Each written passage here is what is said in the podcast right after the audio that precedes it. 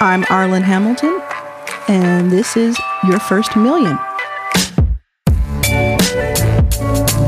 I'm a venture capitalist. I started my fund Backstage Capital from the ground up while I was on food stamps. I have now invested in more than 100 companies led by women, people of color, and LGBT founders. After having raised more than $10 million, people often ask me how I did it. I created this podcast so I could tell you my story and so that together we could go on a journey and speak with some of the most successful people in the world from all backgrounds and walks of life to learn how they got their first million. And who knows, maybe I'll reach my first million in personal capital while I'm recording this series. There's only one way to find out. Let's go.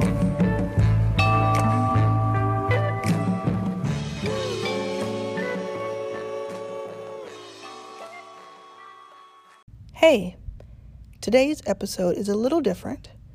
Instead of an interview, or even instead of talking into my phone or talking into my mic as I normally do when I want to talk to you directly, actually going to play for you some highlights of a phone call that I had recently.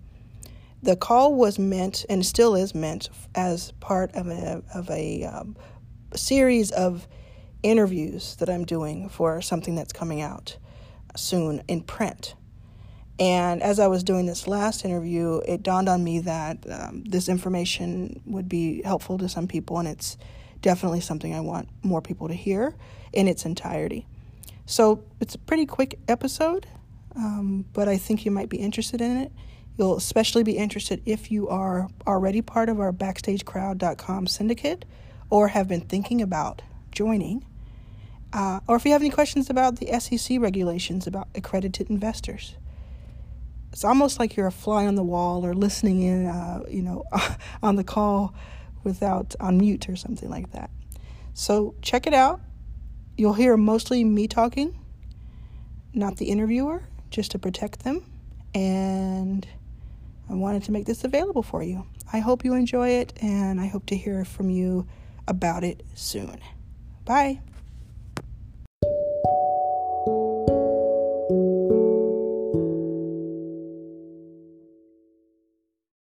The syndicate itself is it's backstagecrowd.com. We did a soft launch last year, in 2019, and about 350 people signed up to it altogether. And we just didn't go anywhere with it because it wasn't, um, uh, we didn't have the bandwidth. So we kept everybody, we told everybody we would come back to it at another time. So June, uh, after the murder of George Floyd, and I had been on different TV interviews and different, you know, yelling at people in different places, um, I said, we need to stop thinking about what institutions can do for us and look at, you know, I, I was looking at all these founders, mostly black founders that were sitting in the wings waiting for an investment from, for, from us, who were headliners, who were already in our portfolio, uh, but still were being expected to, to use crumbs and to get to, to go toe to toe. And I said, there's these few people, these few institutions who can bless us with money if we if we're you know good enough for them, or we could go to the crowd and do it as a syndicate as we as we had thought about before. And so we relaunched the syndicate in June, late June, and anybody can sign up from mm-hmm. any country, accredited or non. We have about 45% are accredited 55% are non-accredited. Maybe there's a room for error of two or three percent that don't know necessarily which one they are.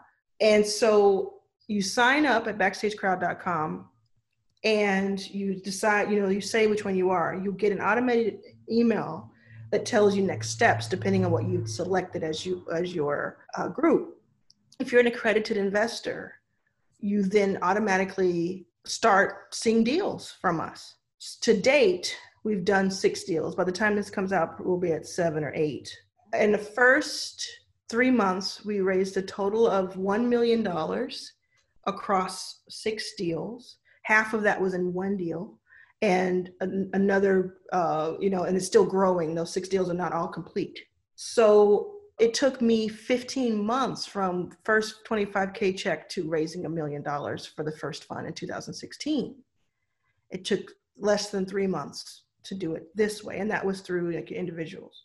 So that first deal we did, 500k, put in 500k in one deal. It's the biggest deal we've done. I was able to then match it with 500k from my Arlan was here investments fund, that is the sole LP has Mark Cuban as a sole LP. But again, I think it's important to note I have autonomous investment um, ability there. So so it's just we saw just immediately how powerful it was. And we had great we have great deals. It's not that people are this is again, it's not a charity. It's just been filtered so much to get to the syndicate because we've been working with these companies for years or have been tracking them for years, most cases working with them. So it is right now we have about a thousand accredited investors and a little over a thousand non-accredited investors who are signed up our plan and goal is to double those numbers uh, by the end of 2021. And um, while we can, you know, while we promote the syndicate itself, we don't promote the individual deals publicly. We just, okay. uh, but they are all 506c deals.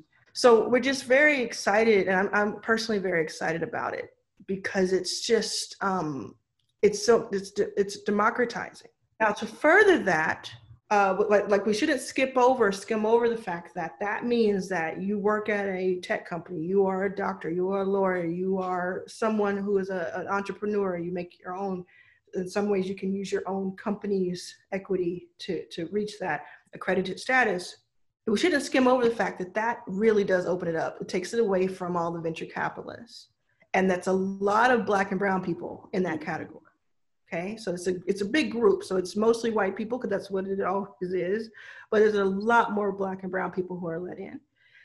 But and then, in addition to that, I believe, and so many others believe, that the accreditation um, guidelines should be lift should be uh, broadened, okay. and to include people who make less per year, perhaps, um, and or maybe even you know taken out because the whole point of it is you can take you can earn $60,000 a year and you can take a thousand of that to the casino to the boat and you can drop it off and never see it again legally.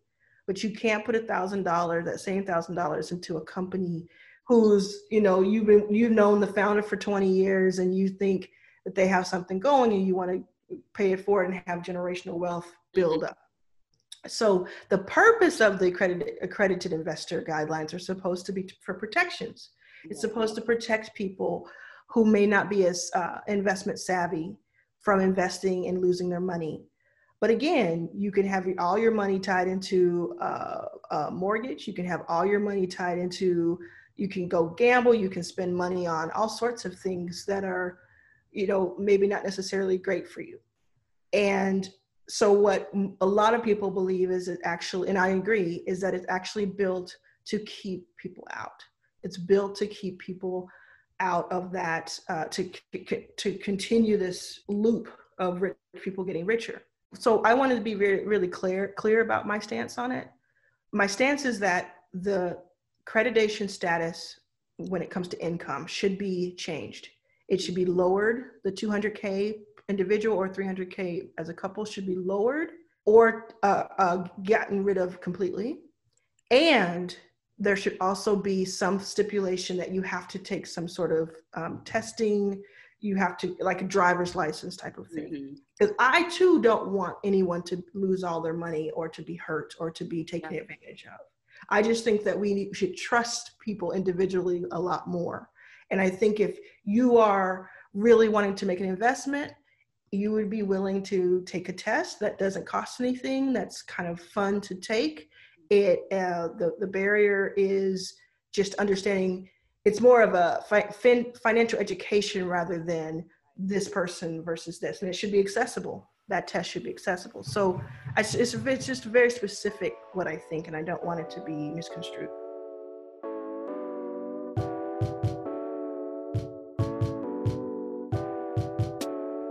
again, I'm able to look at things from uh, different angles and also have layered opinion. I don't believe that it's because I'm black only, you know, that because I'm a woman. It's not that. It's layered though.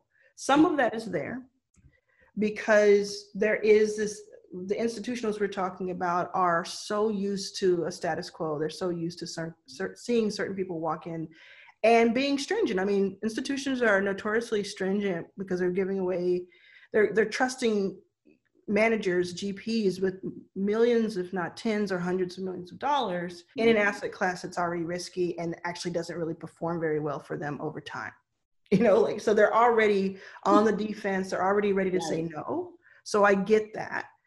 Um, I also admit to and acknowledge that we are early in the game. Five years in, it feels like a lifetime because I've been working on this for a decade before I got any traction. Five, you know, half of that before I got traction. But we're, we invest in very, very early stage companies at the earliest times. And then the horizon for venture, you know, allows us seven, ten years of grace.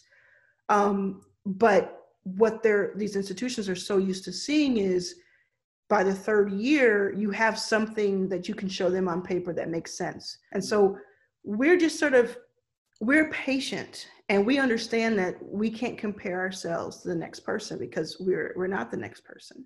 So it has been very very difficult. So to, to underwrite us you know the biggest piece of feedback we get whether it's the truth or not is that it's hard to underwrite us because of, we're so new. We don't have those exits to speak of to show them that what we can do. My counter to that is how many hundred million plus funds have I seen being built by white men who just roll out of bed one morning and say that they want to give an ex- do an experiment, and they're given that time to experiment, and they don't have the track record of, or the network effects that we have that should be given much more credence than it is. And so some of that I do think is bias. I, some of it I think is tr- still the go- old guard trying to lock us out. And then there's a great deal that is just simply all on the up and up. And it's about the fact that we are early and that we still have to prove out to them all of that is to say that you know the same thing that makes me pretty unemployable and not really work inside systems very well is the same thing that makes me say okay if that's the game that's how it's set up i don't necessarily want to play that game. I have conversations with institutional investors every week and i'm i'm happy to have the conversations um, you know provide information a lot of times it feels like they're just touring they're i feel like i'm in a zoo they just want to know more about what we're doing and it doesn't get anywhere. But i love the idea here that we don't have to play that game. Because what's going to happen is at some point and i can't tell you exactly when i just know as, as clear as i knew that i was going to invest in 100 companies by 2020 i can see this. What is going to happen is that that whole thing they're crazy and, until they're a genius thing right? Mm-hmm. we're going to have some sort of exit or some sort of event. It may not even be an exit but something is going to tip the scales. And then those same people are going to come back and say that they were there the whole time and they'd like to be in and around. How do we get in and find themselves standing outside of the gates uh, that we have built up and saying you know really looking at that and saying who whose money do we want? Because if think about this. We we as gps we chase this money and, then we go on this you know we start with angels and then we go with high net worth individuals and then we uh, family offices and then we go to institutionals. For us like who do we want to get the returns when we make returns? The same people? Like we are most likely going to take on institutional investment because it's going to be afforded to us at some point. And I will use that capital and the team will use that capital and steward that capital in a great way. And we will get more funding into the hands of underestimated founders like we've been doing since day one. But I'm very excited about the Black engineer at Airbnb who can put in $5,000 into a deal next to us in the syndicate and once that deal or those 10 deals or how, however do well, do well, they get more than they put in. That's what the hope is, and that's what I am excited to see. I don't know if I'm excited to just make um, a university or insurance company or uh, or a family office just that much richer.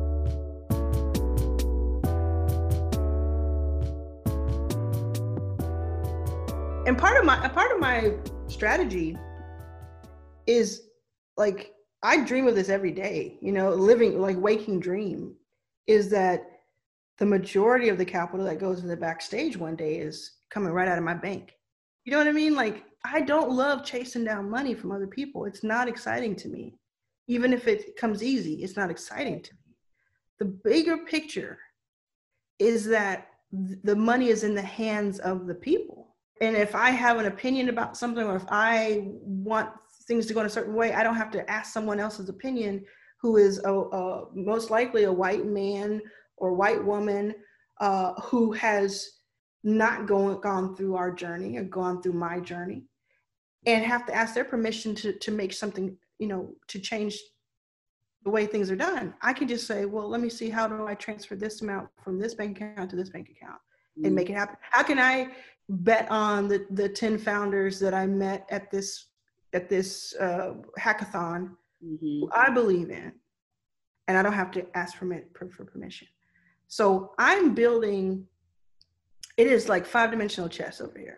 People, uh, you know, so because there's a lot of like misconception uh, I, I see it, uh, see the feedback, and it's a lot of misconception. I'm over here ready to to to make a ton of money so that I can invest a ton of money and so that I can give away a ton of money, and and and cause change and cause a wave.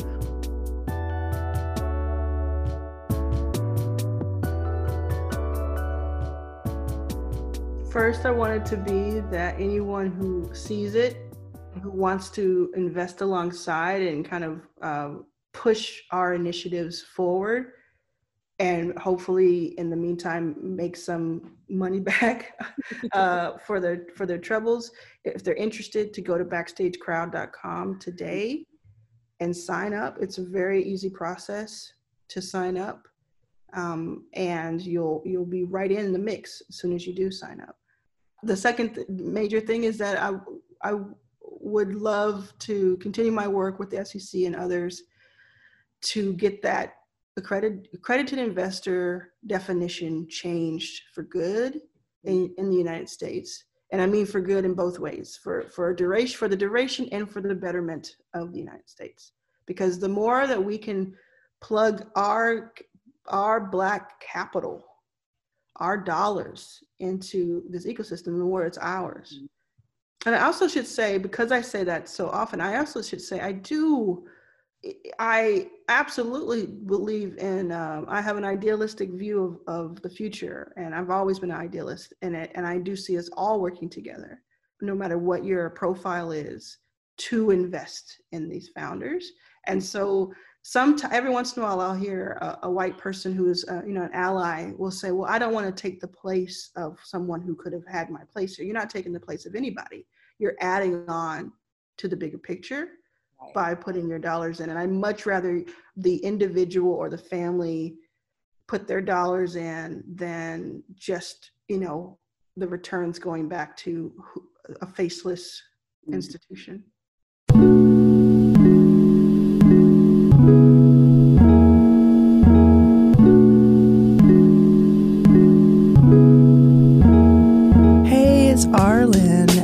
listening to this episode. So, I would love to keep up with you online. You can find me at Arlan Was Here on Instagram and on Twitter. That's A R L A N Was Here. I cannot wait to continue this conversation with you. This episode has been brought to you by Purple.com for all your mattress needs. Check out their sheets, their duvets, their pillows. And if you are really needing more comfortable sleep, get that mattress delivered.